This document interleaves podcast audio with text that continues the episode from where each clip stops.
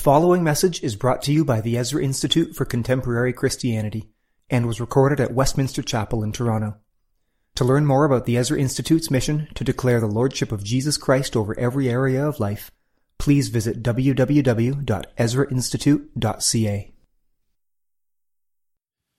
Well, good morning, my brothers and sisters. And let me take this opportunity at the beginning of this message to say Happy Mother's Day. I know this is a strange Mother's Day, but this is a time when we have all come to recognize, although we should have recognized it already, the great blessing and gift that mothers are. And these last couple of months have been a time that has been hard for mothers. I recognize that, but uh, I want you to know that your, your faithfulness with your family in your homes has not gone unnoticed by our Lord. And we are deeply appreciative and we thank you. And we want to ask for God's blessing on you today. And kids, if you're listening to this, uh, it's okay now just to look to your mom, uh, maybe run and give her a hug, uh, let her know that you love her, give her thanks, wish her a happy Mother's Day. Well, we are continuing in our series, which has been entitled More Than Conquerors. And the purpose of this series is to look at various moments in the history of God's people, various accounts in Scripture, where we have seen God's people go through times of adversity, where they have been tested and have proven faithful. And we want to, as the book of Hebrews calls us to do, to, consider the outcome of their way of life and to imitate their faith. And our concern here isn't just simply to say, hey, look at what David did, or look at what Jeremiah did, or look at what Jacob did, and go and do the same. Uh, yes, we want to consider the outcome of their faith and imitate their way of life. But as we consider these texts and as we look to God's word, what we see there is God's faithfulness and God's love. And we're reminded of what Paul says that we are more than conquerors through him who loved us. We are more than conquerors in Christ and through Christ. And our concern is that as God's people at this time, as His church, that we aren't simply wanting to hang in there and let's just get through this. Our concern is that as God is, is living and, and working among us and is speaking to us and is trying us and testing us, our concern is that we're actually growing in maturity, that we're being strengthened. And not that we just simply persevere or get through this, but that we overcome, that we prevail, that we prove to be more than conquerors. And today I want to look at the life of Jacob and a very well known moment in Jacob's life when he wrestled with God. But it's helpful to recognize the context. So, Jacob, for many years, for 14 years, had been serving his father in law, had been serving Laban. And then he had a vision. And you can read about this in Genesis chapter 31. And God spoke to him. And he commanded him, Arise, Jacob, get up, and return, go back to the land of your kindred. And Jacob obeyed. He got up and he left and he went. But what God was calling him to do was difficult because in order to return to the land of his kindred, he had to go through the land of Seir. And that meant he had to face his brother, Esau. And Jacob and Esau were enemies. And Jacob feared this confrontation with his brother Esau. Now, this moment, this account in Jacob's life is instructive for us because we find ourselves in exile, just as Jacob was in exile all those years in service to Laban. But here Jacob is making his way back.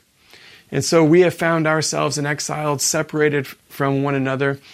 But now is a time where we are making our way back.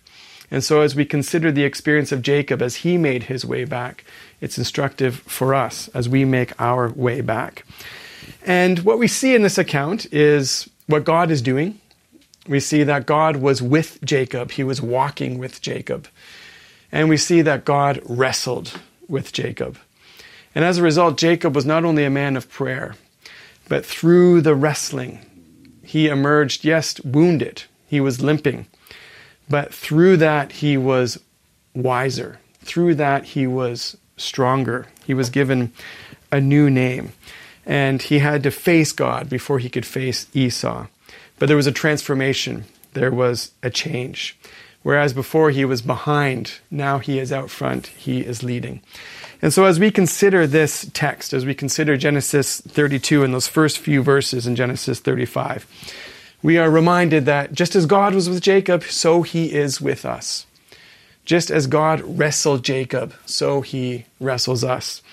And we are reminded that just as Jacob was a man of prayer, we at this time are a people of prayer. But Jacob was changed. He was wiser, he was stronger. And as God wrestles with us in this time, we need to prevail. We need to come through wiser and stronger as we abide in his blessing. So that's where we're headed. First, I want us to consider the beginning of this account. And you can see that in those first few verses of Genesis chapter 32. Here we see that God is with us. And so we're a praying people. God had called Jacob, Arise, go back to the land of your kindred. And Jacob obeyed. And he was on this path of obedience. And on the way, it says, as he went, look at verses 1 and 2, the angels of God met him. And when Jacob saw them, he said, This is the camp of God. This is God's camp. At the very beginning of the journey, as Jacob set out and was on his way, God met him. God gave him a vision of angels. This vision was meant to reassure Jacob to let him know, yes, you are on the way. Yes, I know you have to face your brother, but I am with you. And we're reminded here of other verses in the Psalms. So think of Psalm 34, verse 7, where David says that the angel of the Lord is encamped around those who fear him. Or think of Psalm 91, verse 11. For he will command, God will command his angels concerning you to guard you in all your ways. Well, just as the psalmist declared this, so it was true of Jacob. God commanded his angels concerning him to guard his way, to go with him. Jacob knew that, and he saw that. And kids, this is a wonderful reminder of the fact that even around your home, around your family, even around your bedroom at night, you know, perhaps you're afraid as you go to sleep at night. You're dark. You're, it's dark. You're alone. Remember that God commands his angels concerning you. Uh, God is watching over you, he's protecting you. He gives Jacob that vision of angels.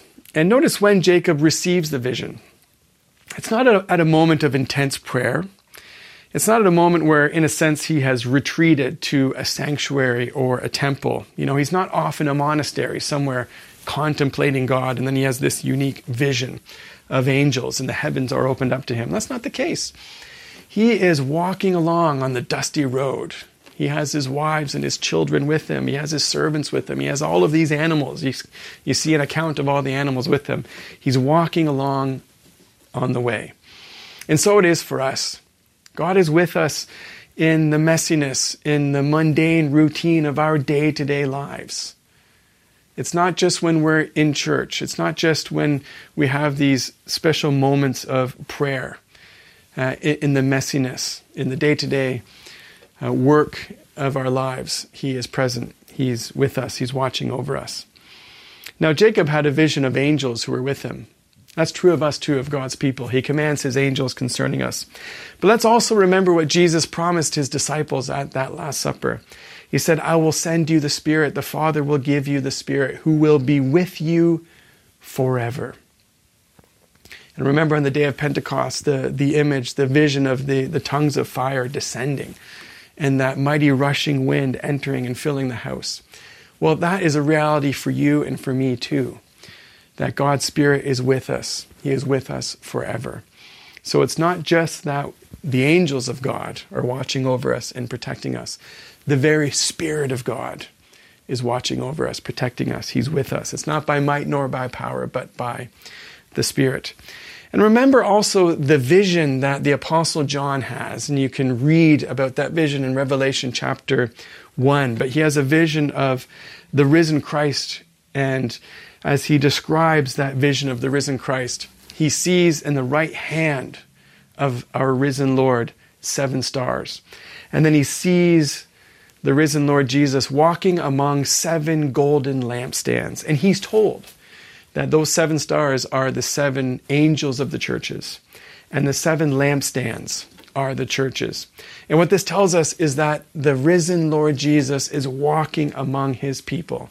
He is present with us, he has us in his hand. God gives Jacob that reassurance Jacob, I'm with you. Yes, you have your camp, but my camp is with you. And it's a reminder for each one of us that God's camp is with us. Now, Jacob's initial response to the vision is not to pray, but to plan. And he has a strategy. He's afraid of Esau. He doesn't know what Esau is going to do, but he does hear a report that Esau is coming with 400 men. This sounds like Esau and an army. Jacob is afraid. And so his response to that is to separate the people, to separate two camps. And he thinks if the one camp is attacked, the other camp will be spared. So Jacob makes this plan. His response to the fear of the threat of Esau is to separate the people. We need to separate the people. That will mitigate the destruction, that will mitigate the threat. But notice he makes that plan before he prays. This is not a prayerfully considered plan. He hasn't sought after the Lord. But he plans and then he prays. And here I want to pause and just take a moment to consider his prayer. We'll slow down and look at the prayer because his prayer is a model prayer. It's a model prayer for us generally in our day to day lives. It's a model prayer for us in this season that we're going through right now. So look at verse 9, how Jacob begins the prayer. He addresses God. O God, my father Abraham, and God of my father Isaac. O Lord, who said to me, Return to your country and to your kindred that I may do you good. Now, notice that Jacob is responding to the word of the Lord. O Lord, you have said to me. And so now Jacob in prayer responds to God's word. And this is a reminder to us, and it's something that we, we've been reminded of in recent sermons. But it's a reminder to us that our prayer is responsive speech. We pray in response to God's word. We pray because God has first spoken to us. And it's a reminder to us that every time we pray, we open the Bible in front of us and we read His word and we listen to the voice of our God. And then in prayer, we respond to His voice. And then notice how Jacob addresses God. O God of my father Abraham and God of my father Isaac. God is addressing God in covenant, or Jacob is addressing God in covenantal terms. You are the God of my fathers. You are the God of my father Abraham, the God of my father Jacob. You are in covenant with Abraham. You're in covenant with Jacob. You promised them descendants. I am one of their descendants. I belong to this covenant family. You promised them good. You promised them blessing. He addresses God as the God of the covenant. I belong to you. I'm in covenant with you. You have promised to bless me. Now, in the same way, we address God in covenantal terms. We come before Him as His covenant people, and we address Him in covenantal terms. And what that looks like for us is to address God as our Father. We know that we are God's covenant people because we have received His Spirit because we've received the Spirit of God. That is the sure sign and evidence that we are His covenant people, that we belong to Him. We have His Spirit. And remember what Paul says in Romans chapter 8 we have received the Spirit of adoption, by whom we cry out, Abba, Father. That's why we, as God's people, as Christians, address God as our Father. We pray to Him as our Father. But we also pray to our Father in Jesus' name in the name of his Son. And we know that we are his covenant people because we belong to his Son. We have been joined to his Son. We are members of his body.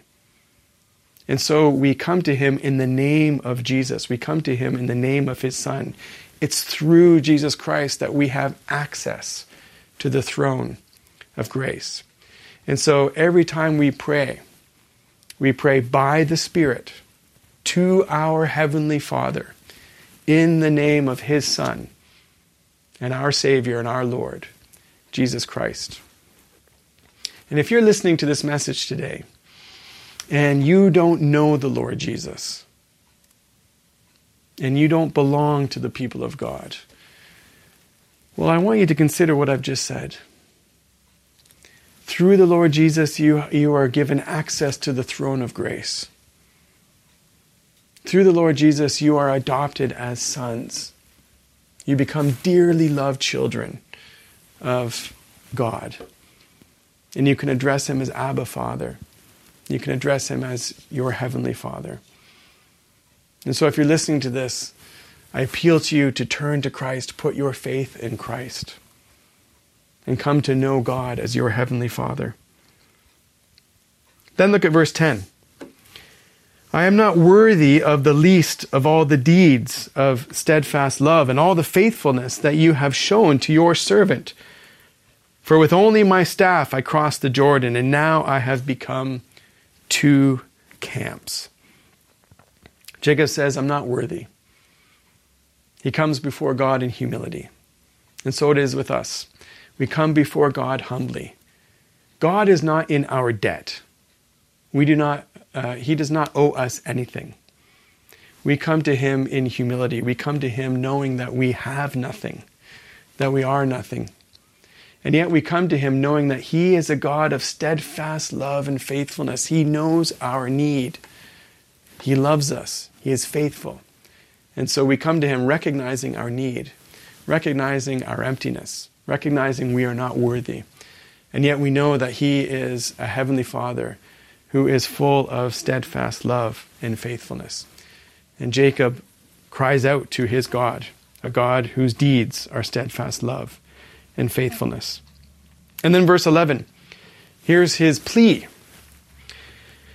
Please deliver me from the land hand of my brother, from the hand of Esau, for I fear him, that he may come and attack me, the mothers with the children.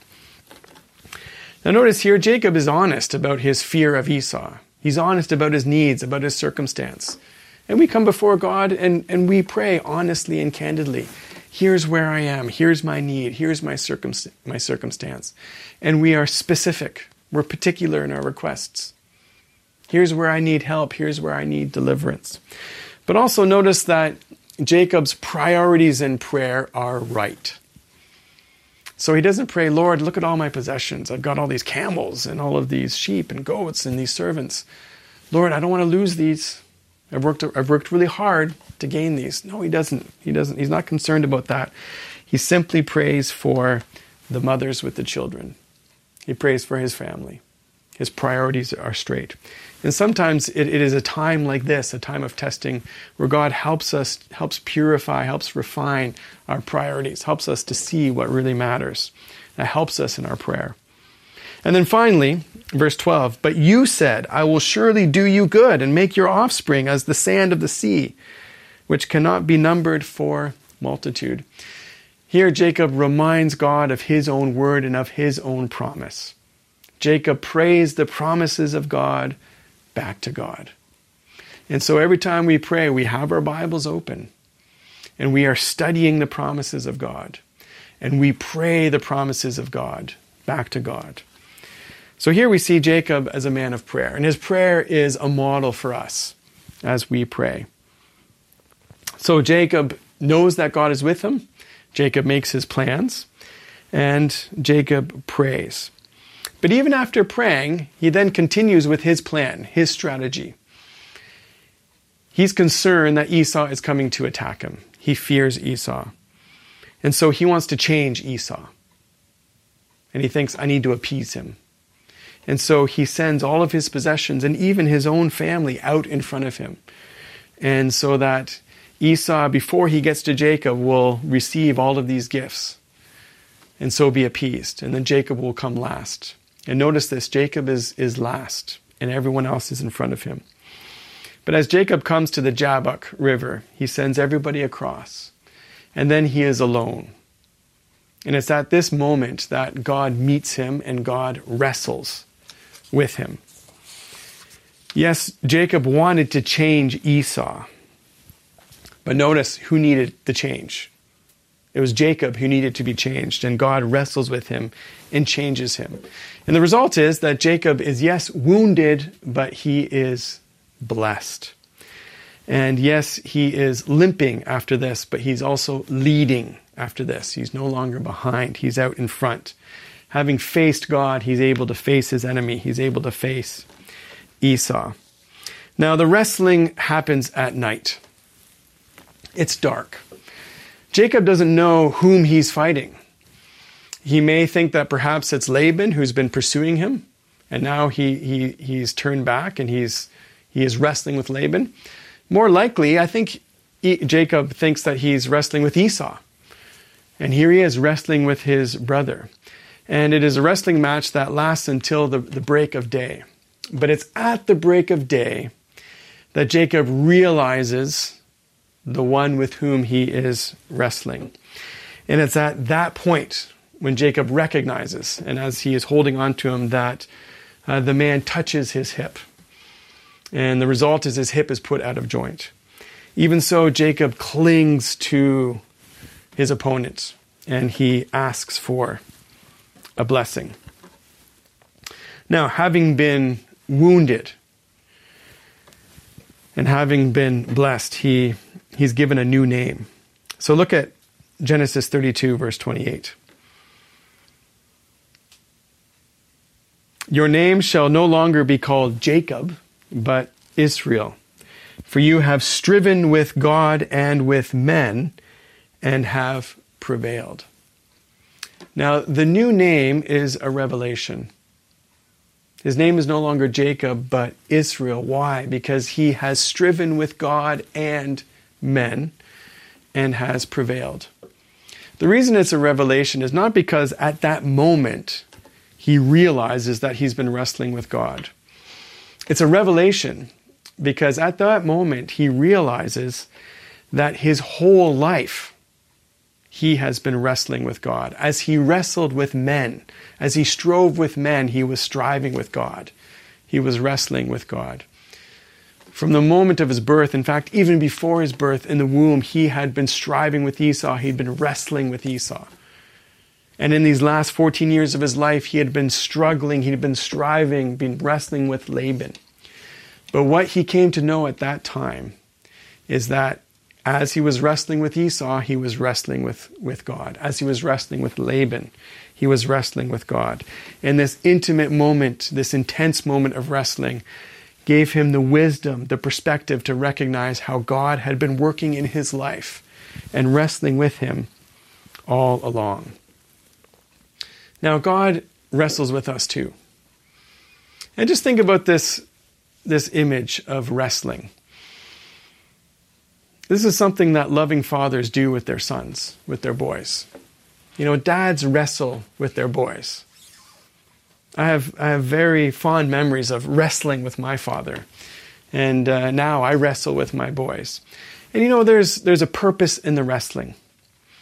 As I'm wrestling with my boys, I am, I am pushing them. I'm testing them. I'm trying them. I, I want them to, to push back against me. I want them to fight back against me. I want them to learn how to fight smarter. You know, watch out when I do this move. There's a way to get out of that. Oh, you've got a new move now on me. Now, the whole thing, because I'm a loving father, is, you know, I'm, I'm, I'm carefully controlling what's going on. I'm exerting just enough strength to cause them to push back and fight against me. But I'm doing that because I want to teach them. And as they are as they're fighting back against me, they're learning to trust me. They know they're safe. They're learning to be wiser. They're learning to be stronger. God does that with us. He's a loving father. He wrestles with us. He will push us. And he will push us because he wants us to push back. And as he's wrestling with us, we're learning wisdom, we're growing in strength, and we're growing in trust. Well, that's what happens with Jacob, and he's given a new name because he has striven with God and with men, and he has prevailed. And God, especially in these last two months, has been wrestling with us. He's been pushing us, He's been testing us. And He's been doing that because He wants us to push back. He wants us to struggle. He wants us to overcome. He wants us to grow in wisdom, to grow in strength. The question is will it be said of us as we come through this? We have striven with God and with men and have prevailed. Are we the true Israel of God? That's the question for God's people at this time. Now, as you turn the page and you look at the first few verses of Genesis 33, you'll see what the true Israel of God looks like. Notice the change in Jacob. Yes, he's limping now. You know, that's quite a scene just to imagine that as the sun is rising, Jacob going on his way, limping because of his hip. But, yes, he's limping, but he's leading. He's no longer behind. He is now out in front. And now he faces Esau himself. He's first, and he faces his, himself face to face. And through it, he has, he has this, uh, he's gained wisdom. He has the perspective of having wrestled with God. He now recognizes, yes, God, my whole life has been wrestling with me. God, my whole life has been present. He's been pushing me. I've, I've been struggling, yes, with Esau. Yes, I've been struggling with Laban, but I know I've been struggling with God. And He has prepared me for this moment, and He has led me to this moment. And now Jacob is courageous. You know, he can face his brother. And he's wise because he has this perspective now on God's presence in his life, God's working in his life. Now, the question for us is as we have been wrestling with God, are we growing in wisdom because of it? Has it been giving us, has this time given us a new perspective on God's presence and work in our lives?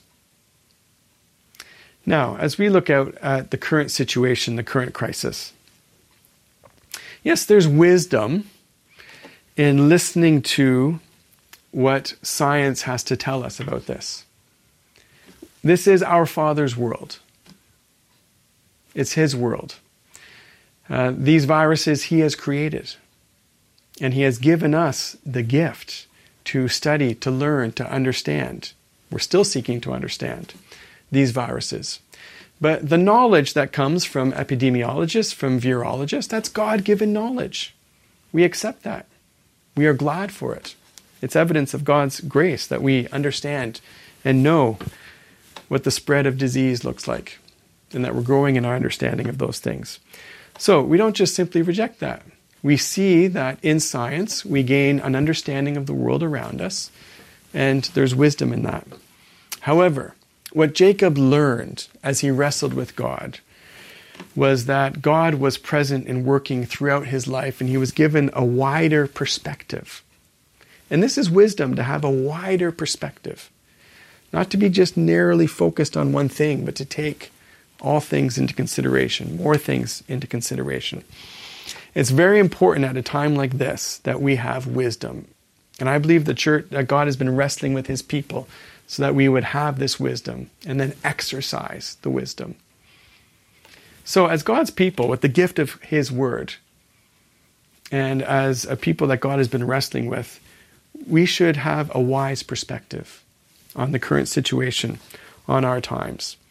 And part of this wider and wiser perspective is a wiser and wider understanding of who we are as human beings. Now let's remember that God made Adam in his image, and he put him in the garden to work it and to keep it. As the image of God, we were made to work. We were made to work, we were made to make a living. Now, I just read in the paper yesterday the new numbers have come out uh, concerning unemployment in Canada and in Ontario. And in the last six weeks, one million people in Ontario have been put out of work. Now, we as human beings in the image of God have been made to work. And it is a threat. It's an attack against who we are as the image of God. It's a threat, it's an attack against our humanity that we're not able to work and we're not able to make a living. Now, as we've been wrestling through this time and wrestling with God through this time, we see that more clearly now. We have a wiser perspective on this. Now, work requires collaboration Many of us work for companies. That means groups of people. Work requires collaboration, and that's because God made us as social beings. Human beings are social beings because we are made in the image of God, and God is triune. Now, whatever is being broadcast from mosques right now in the city of Toronto, we remember that the one true God is Father, Son, and Holy Spirit. And we are made in his, in his image. And the Father, the Son, and the, and the Holy Spirit live together in, a, in an eternal bond of love, an eternal relationship of love. So, as human beings in the image of God, we are social beings. We need to be together. We were made to be together. We need to work together. We need to play together. We need to sing together. We need to eat and drink together. We need to be together. This is basic to who we are as human beings. It's basic to the image of God. And prolonged social isolation is a threat, it's an attack to who we are as the image of God, as human beings. And as we've been wrestling through this and wrestling with God in this time, we see that more clearly now. Now, as human beings, we're also worshiping beings. We've been made to glorify God and to enjoy Him forever. As worshiping beings, we are also social beings, and that means we worship the triune God together. We worship in community. We don't worship alone. We were made to worship together.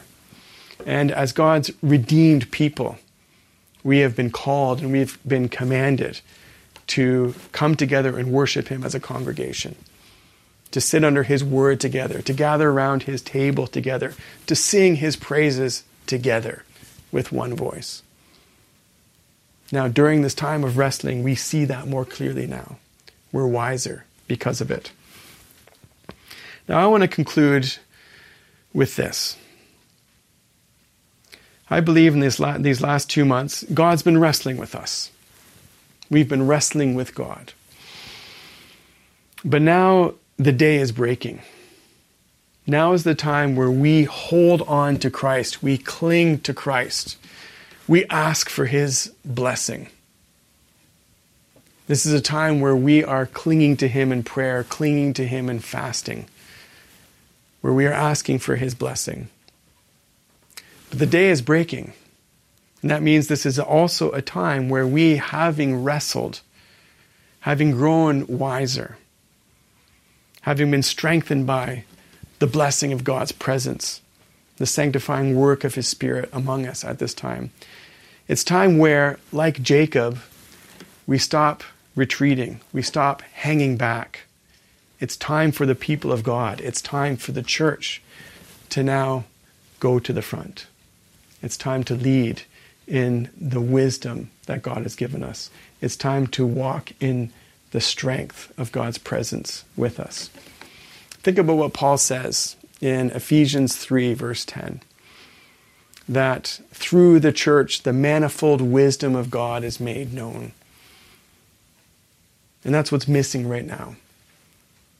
We, we aren't seeing the manifold wisdom of God being made known in the newspapers or by our by the government. But the church has the manifold wisdom of God. We're called to make it known in Christ. And so now is a time where, yes, we are clinging to Christ and we are asking for his blessing. But it's also a time where we are being prepared to then, yes, maybe limping, but leading. A time to make the wisdom of God known in Christ not to be hiding behind anymore, but to go out front. Let's pray.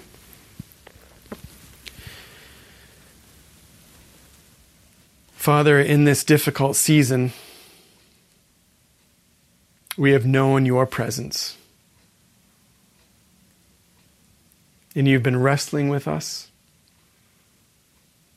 But in wrestling with us, we know your intimate work in our life. And I pray that your people, as we grow in the blessing of your wisdom would then faithfully step forward as ministers of that blessing, declaring the manifold wisdom of God in Christ. And so, Father, we do, we, we cling to you. Lord Jesus, we cling to you and we ask for your blessing. And Lord, lead us through this. And give us the boldness to go, to step forward. Give us the wisdom to see the path that you have set for us. For we ask it all in Jesus' name. Amen. This message has been brought to you by the Ezra Institute for Contemporary Christianity. Please feel free to share this content, but do not charge for it or alter it in any way without the express written consent of the EICC. For more resources, please visit ezrainstitute.ca.